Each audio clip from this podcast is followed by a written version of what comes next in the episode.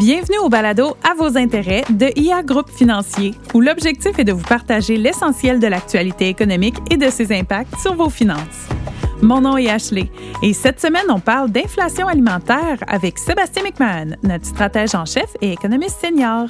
Alors bonjour Sébastien. Salut Ashley. Alors là, Sébastien, peux-tu nous expliquer? On dirait que l'inflation ralentit partout, sauf à l'épicerie. Mhm. Est-ce que je me trompe? Tu te trompes pas. Puis euh, aujourd'hui, on va regarder l'axe un peu géopolitique. Donc, on va aller se promener un peu sur la planète parce qu'on regarde euh, au supermarché chez nous, puis on dit, voyons, l'inflation est élevée. Euh, l'inflation alimentaire, juste pour commencer, là, comment ça se mesure? Là? Ben, c'est un peu comme l'indice des prix à consommation. Mhm. Statistique Canada, ils font des sondages, ils consultent les gens, puis ils disent, OK, le panier d'épicerie moyen que les gens consomment à chaque semaine, ça ressemble à peu près à ça. Donc, ils regardent le coût de ce panier-là dans le temps. Puis, à chaque mois, ben, il y a une mesure qui est publiée, qui est le fameux chiffre d'inflation qui est publié dans les journaux, puis vous voyez dans les nouvelles ben, l'inflation totale au Canada de tous les biens et services, ben, les derniers chiffres qu'on a en date d'enregistrer, euh, en date d'aujourd'hui, ben, c'est 4,3 euh, en, en date de mars 2023. Donc 4,3 l'inflation totale, mais l'inflation des aliments, ben là, c'est encore à 9% Donc année sur année, là, entre mars 2022 puis mars 2023, le panier d'épicerie a augmenté de 9% donc c'est quand même beaucoup. Puis on est encore proche du sommet qui était à 10,5% qui a été atteint en janvier janvier dernier. Donc ça, c'est année sur année.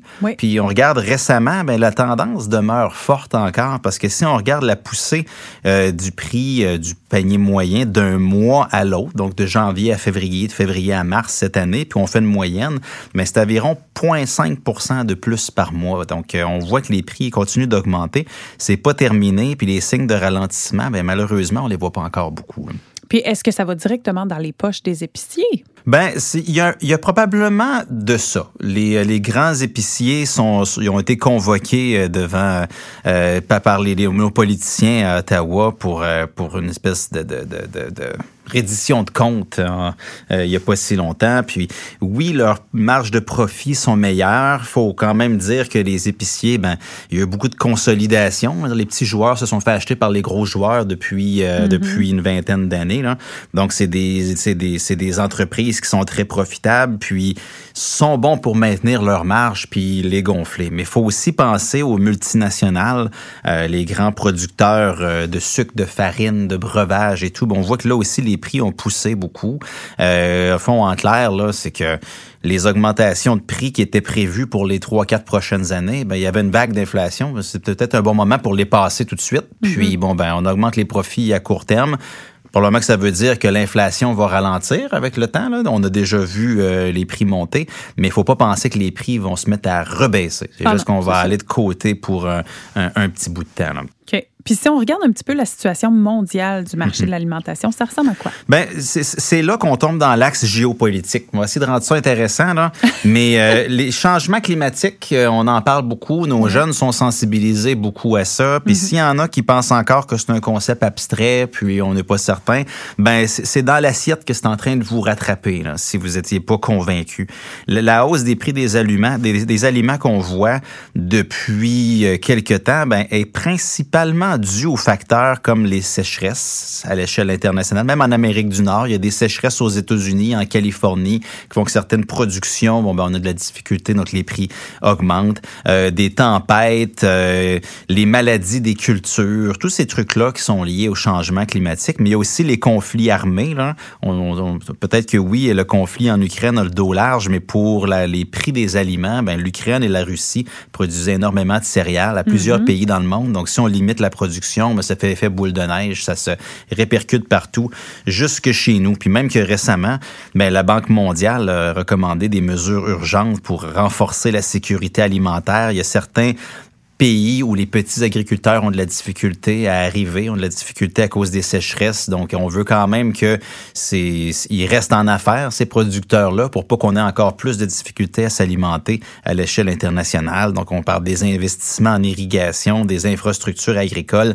Bref, chez nous, on regarde le prix à l'épicerie, on trouve que c'est terrible, mais il y a des pays où les gens ont de la, ont de la difficulté à manger. Puis, est-ce que le Canada produit assez de nourriture pour sa population ou est-ce qu'on est dépendant de ce qui se passe ailleurs? Ben, on est dépendant indépendant, mais il n'y a aucun pays dans le monde ou à peu près qui est indépendant sur tous les produits. Donc, on peut pas tout produire. Par exemple, si on aime les bananes, ben, des bananes canadiennes, c'est difficile de dire qu'on serait indépendant de ce côté-là. Donc, on va toujours importer des fruits et des légumes, entre autres. Mais depuis 2019, le Canada est devenu un, exportateur net de nourriture. Donc, on c'est pas tous les produits, mais au net, on exporte beaucoup de céréales, entre autres. Donc, on exporte un peu plus. Ce fait qu'on est un peu moins touché par la, la, poussée mondiale des prix des denrées post-pandémie. Donc, si on veut... Euh, réduire l'inflation alimentaire, ça se passe pas tant chez nous, ça se passe à l'international.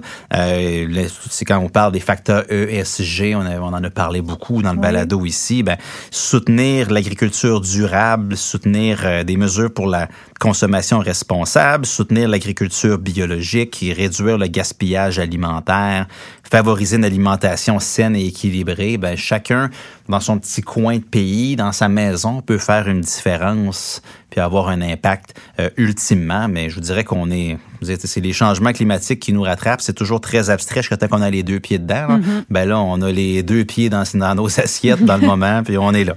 Puis au-delà euh, de nos portefeuilles, le marché mondial des aliments est un thème clé euh, du mouvement vers l'adoption des pratiques de développement durable puis les facteurs, des facteurs ESG, comme tu viens de mentionner. Oui, exactement. pour les pays en développement, où est-ce que les dépenses alimentaires euh, sont? Ça ressemble à quoi?